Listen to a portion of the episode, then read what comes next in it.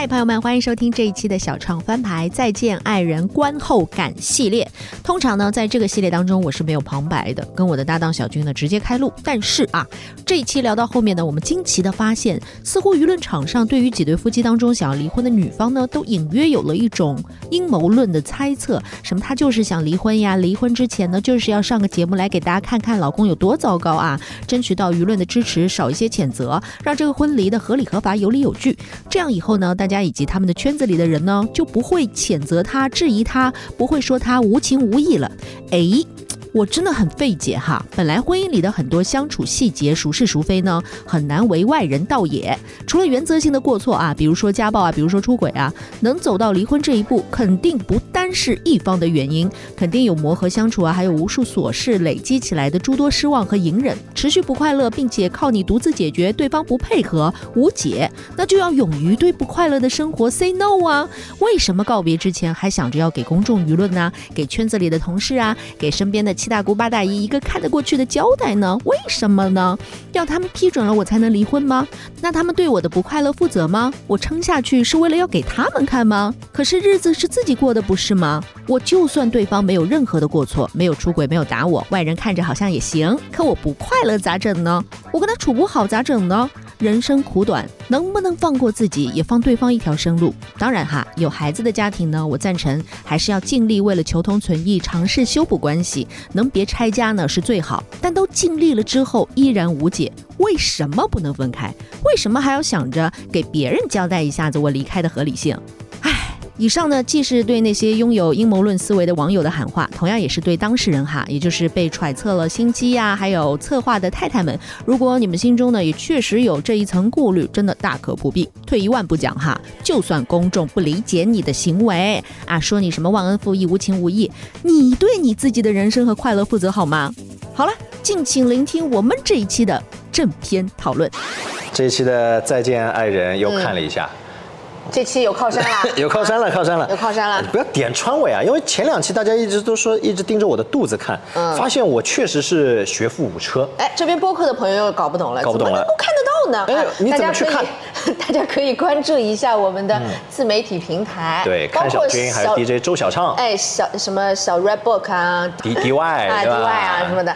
那么他今天呢，呃，这个肚子前面呢抱着一座小靠山，啊，如果靠山一下，哎呦呦，哎哎，腹肌，哎呦，所以你这肚子里面装的都是，呃，装装的都是对于生活历练的总结，cheese，啊，cheese knowledge，知知识，knowledge 知识，知识。都有都有。今天这集看完真的是要气死！看完以后有有几块地方我确实也是不太理解。我超级生气！前面前面其实我和小畅已经也在聊过这个问题了。他说：“哎，你们家房子写谁的名字？”我说：“那我和我老婆名字都写在上面的嘛，对不对？”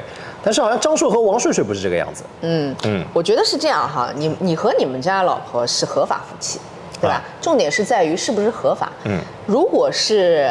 登记过的合法夫妻，其实说真的，写谁的名字呢？倒并不是。那我们退一万步讲，如果要到分财产的时候，你已经了解过了。其实婚姻法、新婚姻法，大家都可以了解一下啊。就是那个写谁的名字呢？不是他的分分的这个看你什么时候买的。对，它其实是属于婚后财产。如果你们是合法夫妻，其实婚后财产不管是谁的名字，他都要参与一个再分配的，你知道吧？重点是什么？王睡睡和张硕领证了吗？没有，没领。他不是合法意义上的夫妻，法律上面他们，也就是如果真的闹得非常难看的这一步啊，房子呢写男方名字，王睡睡参与还债，对吗？所以就事实上这房子上有王睡睡的呃资产，但是其实法律上可以不认。因为那个房子它就是张硕名下的，你懂吗？嗯，就我仅有的一点浅薄的法律知识啊，一个就是说他们如果是以恋 恋爱的关系，这是一种；还有一种叫做事实婚姻。如果他们真的在法律意义上被认定是事实婚姻了，那也要举证的。哎，对对，可能还有一些。那我们这个不讨论，但是国外是认事实婚姻的，但是国内呢，就是你这个，我们不，我我们不专业，我们在这个方面不专业，也没有去深入学习。但是就我们以他们两个如果是男女朋友。这样的身份，嗯，去探讨一下，说男方啊，父母先付的首付，然后还贷的时候呢，作为女朋友的王睡睡给张硕一起在还贷了，然后甚至生活一些开销也都是王睡睡来的，这个情况就突然之间让现场的老刘和老纪都有点看不懂了，对不对？匪夷所思啊！匪夷所思。就想不通啊，你们家居然能这样。嗯。然后你就是，一般如果是我兄弟这样，我我会想着三秒钟拍拍他，睡睡是个好女孩，好好珍惜。但老刘和老纪非常这个真实的反映出他们家就是一方面对这种现象他们觉得匪夷所思，一方面他们默认就是王睡睡一分钱都不出就对了。老纪不是说吗？他就对了。但是张硕有一个更经典的回答说，但是这房子他也住呀。嗯。他也住呀，交点租金怎么样呢？他也住的意思就是你问你老婆收房租啊。我觉得这个涉及到啊哈几点，就是传统观念当中认为家庭的这个呃房子啊或者物质开销各方面的哈，可能说是以男方承担为主。那还有一些渐渐的，比如说九零后、九五后甚至零零后的观点呢，就我也能赚钱啊。那我跟你共同去承担这个家庭的开支，因为现在其实男女，呃，按照九五后啊或者零零后他们来说，哎，其实，在社会上面不见得男生就一定比女生赚的多多少。也就是他们趋向 A A 了。对，如果真的是双方他是以建立一个共同去维系的家庭为目标的话，这是他们自己达成的协定。我到底是怎么去跟你去在家庭开销当中怎么分工？其实两个人商量好呢，都好，都没问题。只不过我们外人看上去呢，王睡睡啊，你真的是。但是问题是我发现就是在这一点上面，女方其实也也心里就腹诽颇多，嗯，显得有点文化，腹诽颇多。怎么说呢？这腹诽到底是在哪一方面呢？就他其实也也不是很。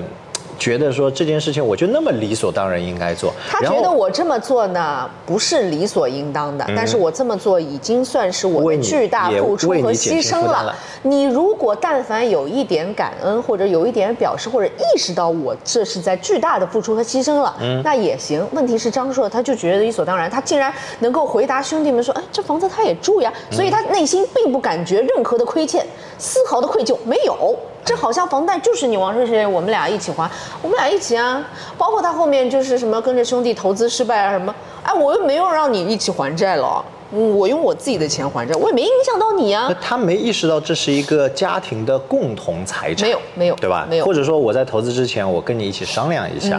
那如果真的就是你们说好了，我的钱就是我的钱，你的钱就是我们强行 A A 的，就是任何我们哪怕出去吃顿饭，我们也是 A A 的。那达成这个协议了。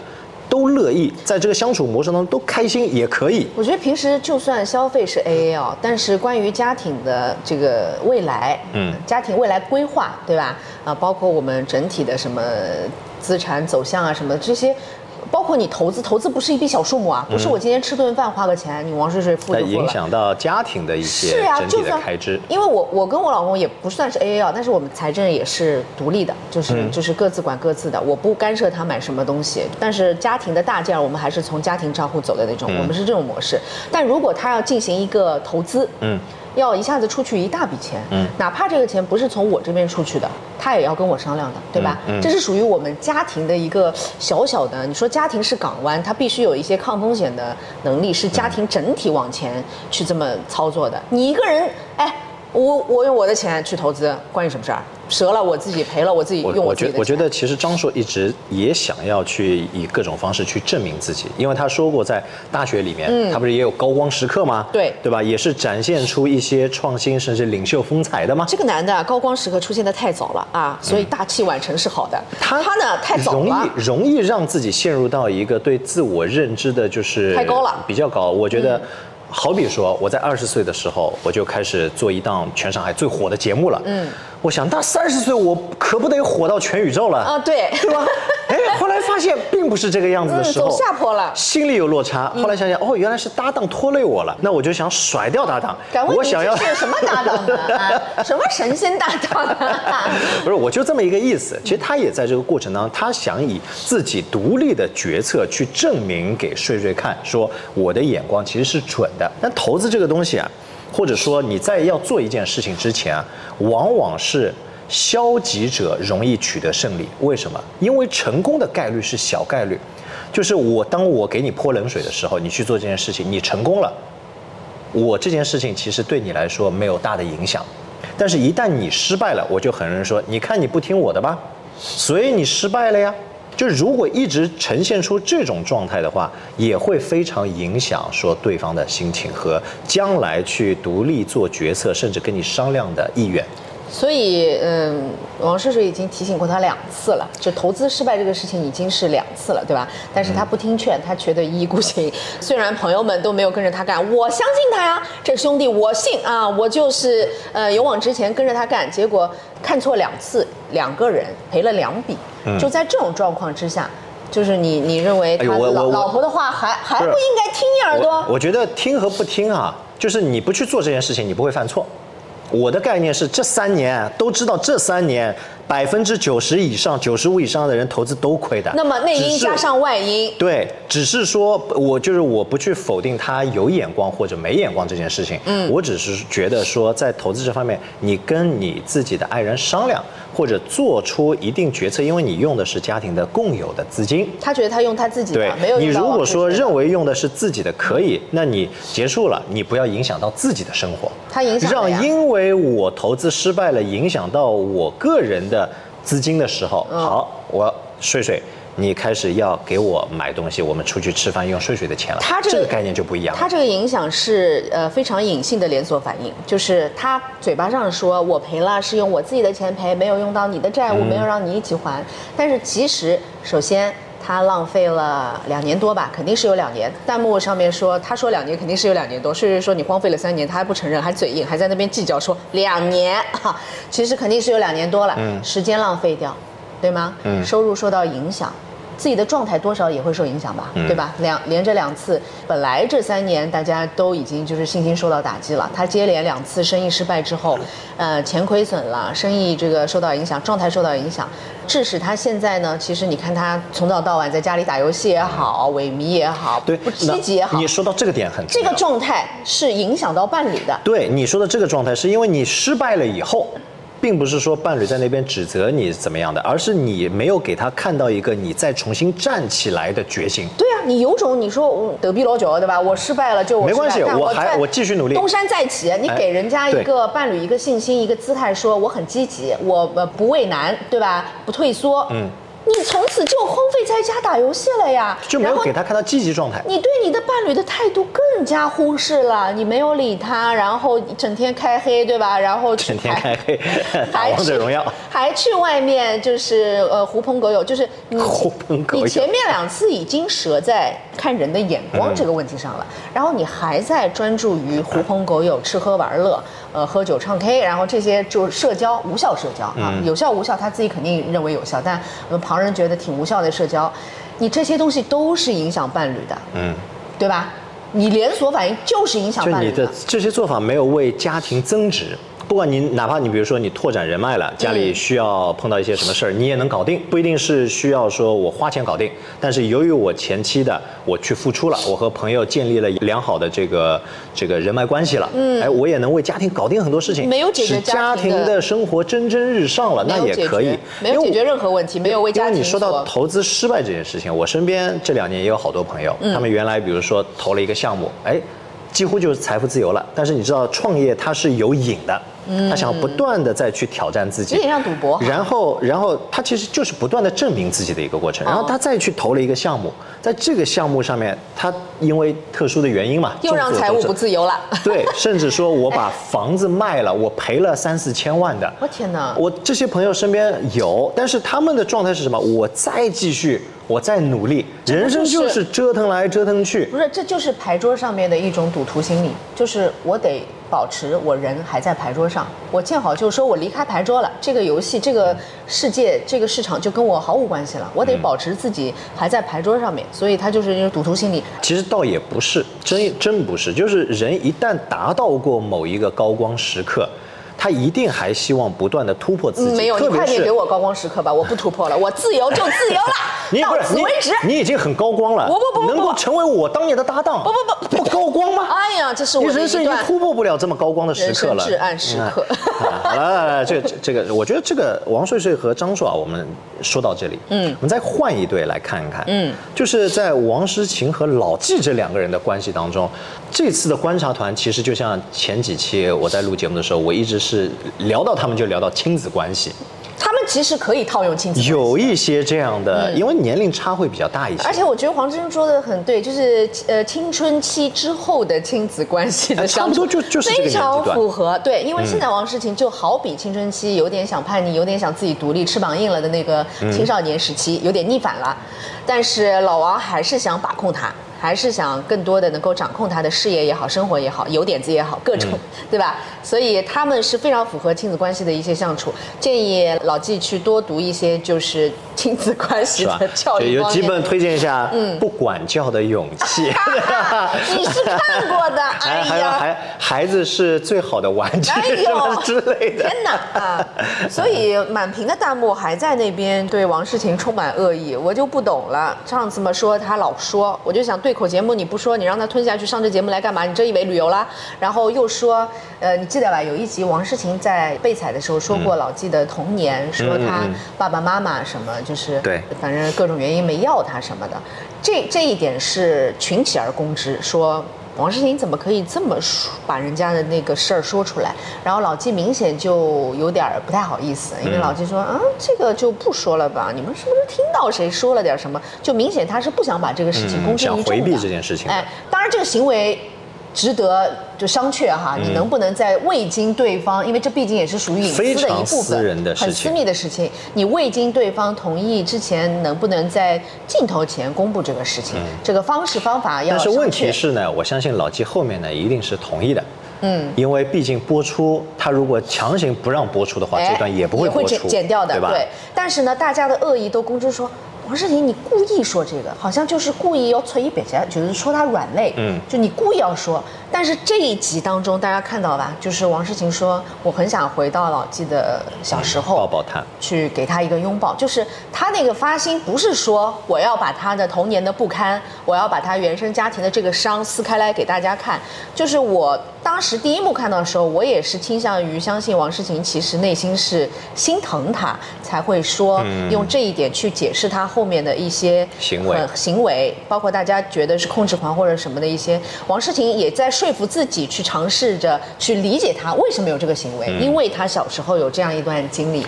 我觉得这个发心并不是恶意要攻击老纪，他后面的那个行为也佐证了他一开始说的时候是心疼，然后说你不用这么完美，一定是有人爱你的，比如说我，对吗？然后老纪也也认同了这个事情，也也也深受感动了。就是弹幕为什么要对他这么的恶意，说什么好恶毒啊？其实我们我们在交流的过。过程当中很容易犯的一个错是什么？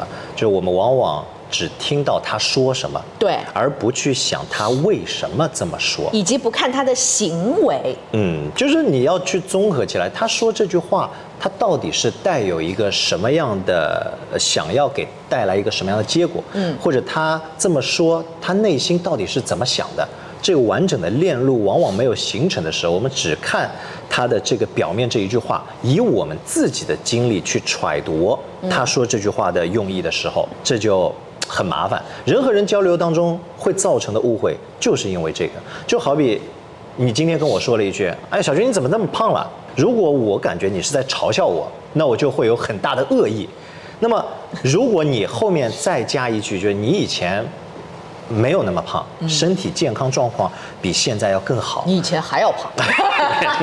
不是你，我如果说我知道你的发心是关心我，嗯是希望我能够身体回到更健康的一个状态的话，而不是吐槽。对，我就不会在那边很恶意的去对抗你，而是哎呦，我确实我反省一下，我好像是胖了，我是不是内脏脂肪多了？最近是不是应酬太多了，吃东西不健康了？那么我这个是哎，是的，我反而会谢谢你的关心。所以你到底是发心是什么？我们。怎么去猜这个人背后说这句话他的用意？如果两个亲密关系当中，你一直把别人想的是坏的，一直是恶意的在说话的话，你看他每一句话都是恶意的。现在网上对王志勤的攻击就是觉得他恶毒啊。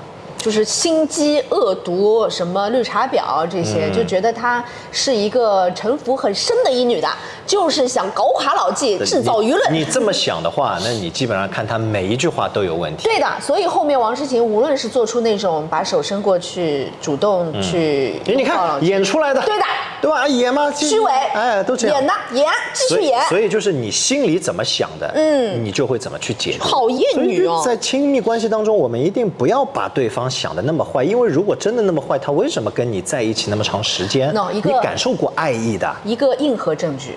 就是老纪之嘴说出来，还不是王志清自己说的。王志清自己说，又要被弹幕那些恶意的人说，那那那这种东西自己拿出来表功什么？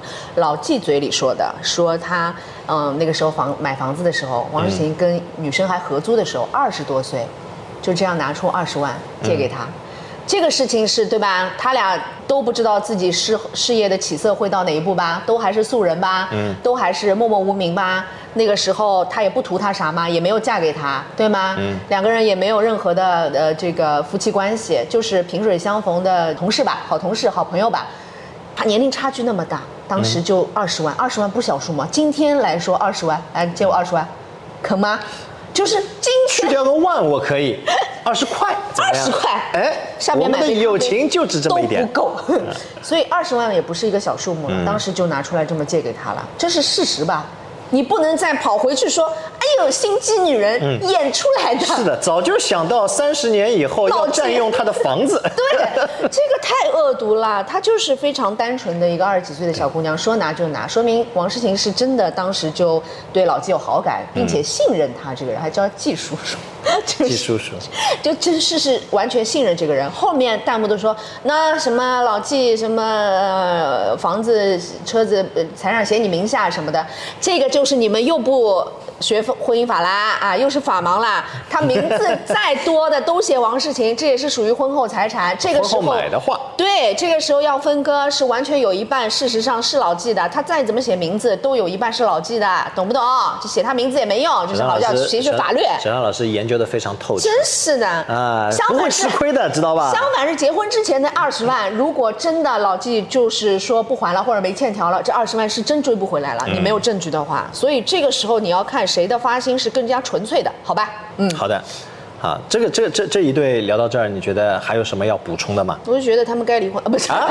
他们你没发现他们录到节目录到后面越录越甜，天天撒狗粮。下一集还会吵啊？已经看预告了是吧？对对对，已经预告了会吵的。就是他们如果不商量出来一个比较适合他们的一个模式啊，就是一定要颠覆他们。嗯，十年前刚在一起的时候，她嫁给他，完全信任他，依赖他，他辅佐他，控制他，就是这个模式不颠覆的话，绕口令啊，你这 不颠覆的话，他们很难继续的，真的啊。王世英会很痛苦的，然后老纪也痛苦，老纪不改改的话，是真的很难维系。就看啊，我我觉得他们俩的关系呢，像几种，就是老纪，你到底把王诗晴当孔明灯，还是当风筝？放一放，收一收。区别在哪里？区别在于你点亮了孔明灯，孔明灯飞走了，它飞到哪里你抓不住它，你不知道。收不回来的。但风筝呢，就是其实你只是把线放长了，你还有一根就是隐形的丝线，其实是一直拉着这个风筝的。只要不是大风刮来，这个风筝线它不会轻易的断。而你该收的时候，它也会回来的，嗯，对吧？老纪啊，其实内心他不想离婚的，他到现在为止啊，没有一次写离，他都是不离，对，就是那个卡片，老纪到现在都是不离。但是，啊，老纪就是真的真心送给你一句，完全你聪明一点，就像放风筝一样，你线稍微放长一点，王诗晴不仅会很感恩你，并且不会离开你。就王诗晴现在的点就在于你真的是。太窒息了，你知道吗？就是啊，你不听我的，就是不信任我，这也要管，那也要管。你真的放放手。王诗晴她现在，傅首尔一句话说的很对，他没有完全的觉得可以脱离你，他内心是有恐惧的。而且是，其实就是说，你看，他没有完全不。你看我身上这个靠枕，它叫靠山。其实两个人在一起，王世清已经觉得老纪是我生活当中一个非常坚实的靠山。他没有那么容易。就是因为你老纪在我身后撑着我，我有这个精神支柱，在我才愿意想我出去闯一闯。嗯啊，如果我在外面受到风吹日晒雨淋，嗯，哎，我还能够回到是的这座靠山下。这个就是比较健康。你记得上一集啊，上一集没看，我给你复盘一下。我我上去看了，我看了。哦，就是黄觉和麦子出现的一集，你记得吗？哦，没看。我给你举个例子，上一季对吧？没看，没看。我给你举个例子啊，就是那种掌控呢，他如果带着为你好，经常就是披着为你好的糖衣之后呢，弹幕就是容易同情老纪，说你你看他对你多好什么。那黄觉和麦子这一对神仙夫妻啊，神仙眷侣，当时有一点很生活中很小的事情，但是可以给大家借鉴一下，就是比如说你胃不好，嗯，我就处处管着你说你不能喝太冰的。不能喝凉的，你这个不要吃，这这是吧？嗯看上去很像爱哦，对吧？就你深爱，这也管着你，那也管着你，但其实没有。麦子就说，他知道我肠胃不好，他其实会多说一句，但是说一遍够了，我自己知道。我不知道我胃不好吗？嗯我也知道我身体的禁忌在哪里，对吧？但说一遍够了。接下来我如果继续吃，是我对我自己身体的负责或不负责。嗯，你要做的就是在我胃疼的时候给我第一杯热水。这个叫靠山，你懂吗？而不是在一开始就是你不准干这个，你不准干那个。王诗晴一样的，他在专业方面或者在很多方面，他确实有不太行的地方，或者是还不成熟的地方。你让他去闯，你让他撞墙。但是我们往往这个逻辑很难做到的。你就像是亲子关系当中一样的，我不让这个呃不让孩子做这个，不让孩子做那个，最后他硬不听去做了这个事情，最后摔倒了。我很多家长哈，他那不听我的吧。所以啊，都是在指责一边，让他创伤上面再撒了一层盐。所以你要让他自己撞一次，嗯，再让他自己去尝试着处理一下自己的烂摊子。就像上次我说的，处理一次他就知道下一次不跌了。这其实是一劳永逸，更一劳永逸，对吧？你胃疼还要吃冷的肉串，你吃下去你知道自己多难受，你这个难受你确认你下一次还要。尝试一遍吗？你还要受这个苦吗？你自己知道，你就会对自己负责。然后你如果还不知道，那我唯一能做的，只能在后面还是做你的这个小靠山，给你递一杯水。你没有办法对另外一个人去以这种方式掌控和负责一辈子。是的，你只能以你现有的科学认知、生活经验去给他提点醒，嗯，对吧？到了一定程度，你该撒手让他承担后果就承担后果吧。对，对吧？所以老金你就退一步。你就退一步，你到这个提醒，你不要伸手，你提醒可以，王世英听得到，他知道。那如果他继续勇往直前，你让他去处理他自己的这个可能会有的烂摊子，处理一遍，他下次也会知道，嗯，对吧？对，你帮他做，帮他洗衣服啊，有点子，那 就边洗边责备。对，那就是确实烦，他会让你洗一辈子。他也会不念你的好，说你一辈子。这时候你自己又累又操心，得不偿失。他还要挣脱着离开你，何必呢？亲子关系的书多看看，多看看，好吧？好啊，那么说说傅首尔跟老刘。好，没什么可说的，没什么可说的是吧？他们这对好像在这次，两个人都认为自己更爱对方，嗯，但是两个人都想着想离婚。哎，他们两个倒是就是。别的两队不一样，想离的那个打勾的更多，反而就是到后面还是呈现出傅首尔在那边很想去分享，希望老刘有回应，老刘就是也没有跟他说话的欲望。但是老刘跟其他两个兄弟在一起的时候，他还是很幽默、很有意思的，挺愿意输出，挺愿意分享内容的。你觉得傅首尔这次上节目啊，他是真的想离还是想挽回？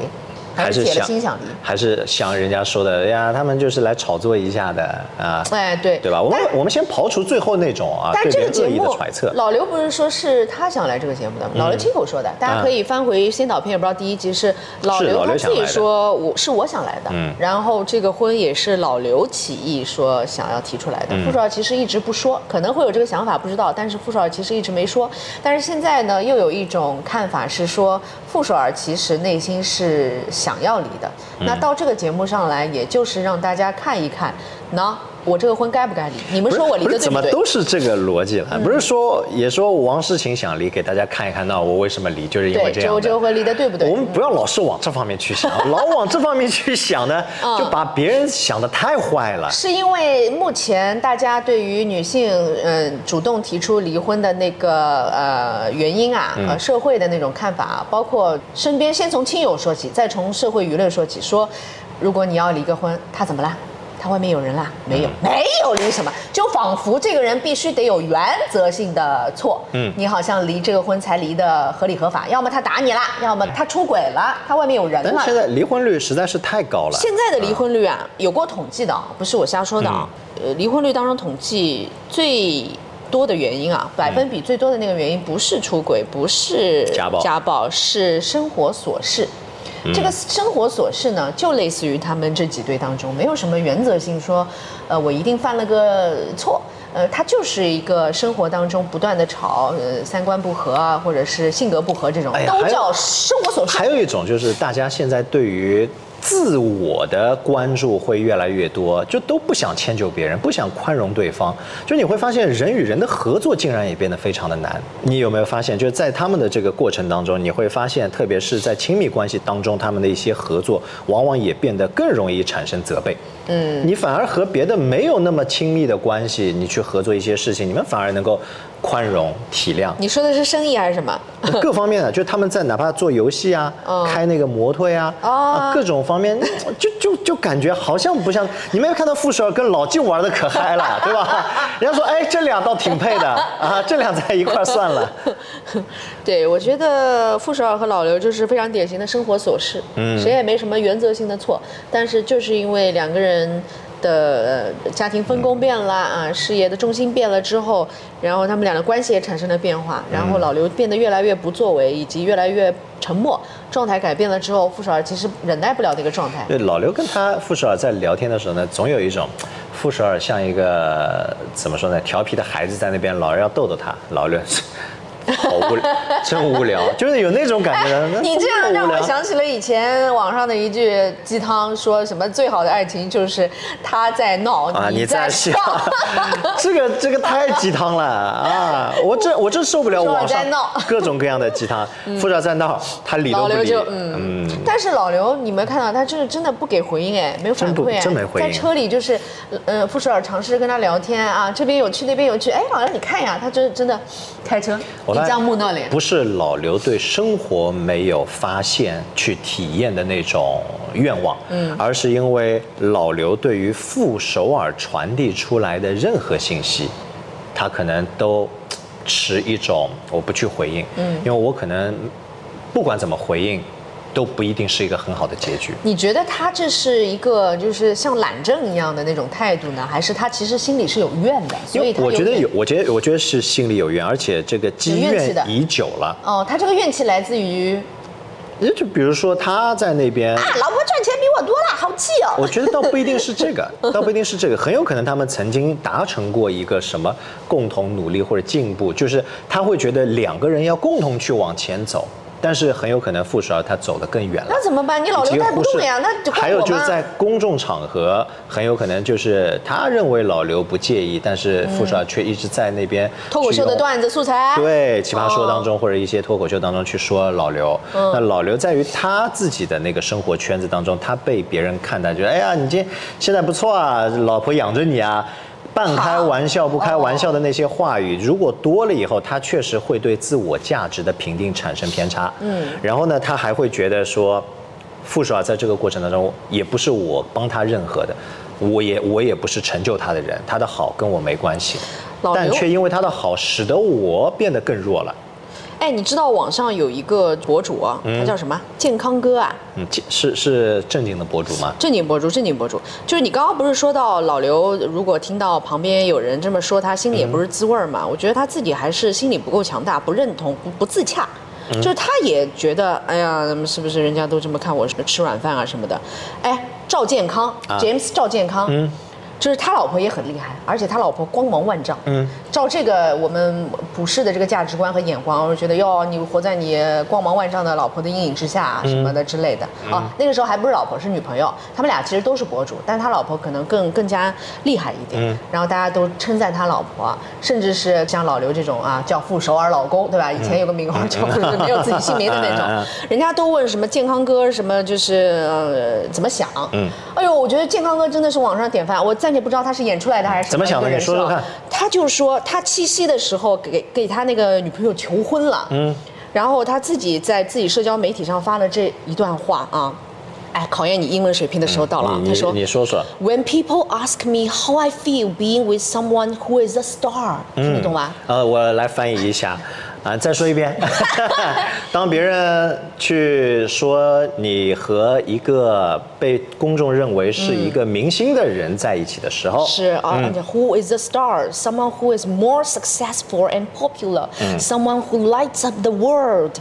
My response is always, I am. The luckiest man on earth，就是说，不管对方是有多闪耀的啊，或多成功的啊，相较于我而言，那我在这个过程当中呢，我其实就是一个很幸运的人呢。我是最幸运的男人，我这是我的命啊。对，我没有牙齿也照样能吃饭呢。好命啊！最后一句，Thank you for leading the way, baby. I'm your biggest fan. 哦，他意思就是自己的另一半啊，leading the way 什么意思啊？就引路，导导盲犬，知道吧？我闭着眼睛我都能走好我的路。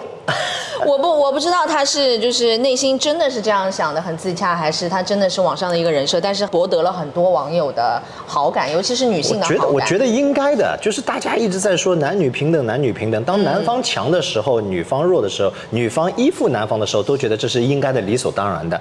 但是每个人都有没有，我不觉得。当女方强势的时候，就是时代不一样，它行业不一样。这个词好吧？呃，我我先说的极端一点，衣服，我还没说这个，对吧？那个啥呢？那个啥呢？哪个啥呢？就是如果倒一倒，嗯，他的说法又不一样了。就是真的很容易在这方面，就是说意识上面会有偏差。那么就好比你说当年李安，在那么多年他。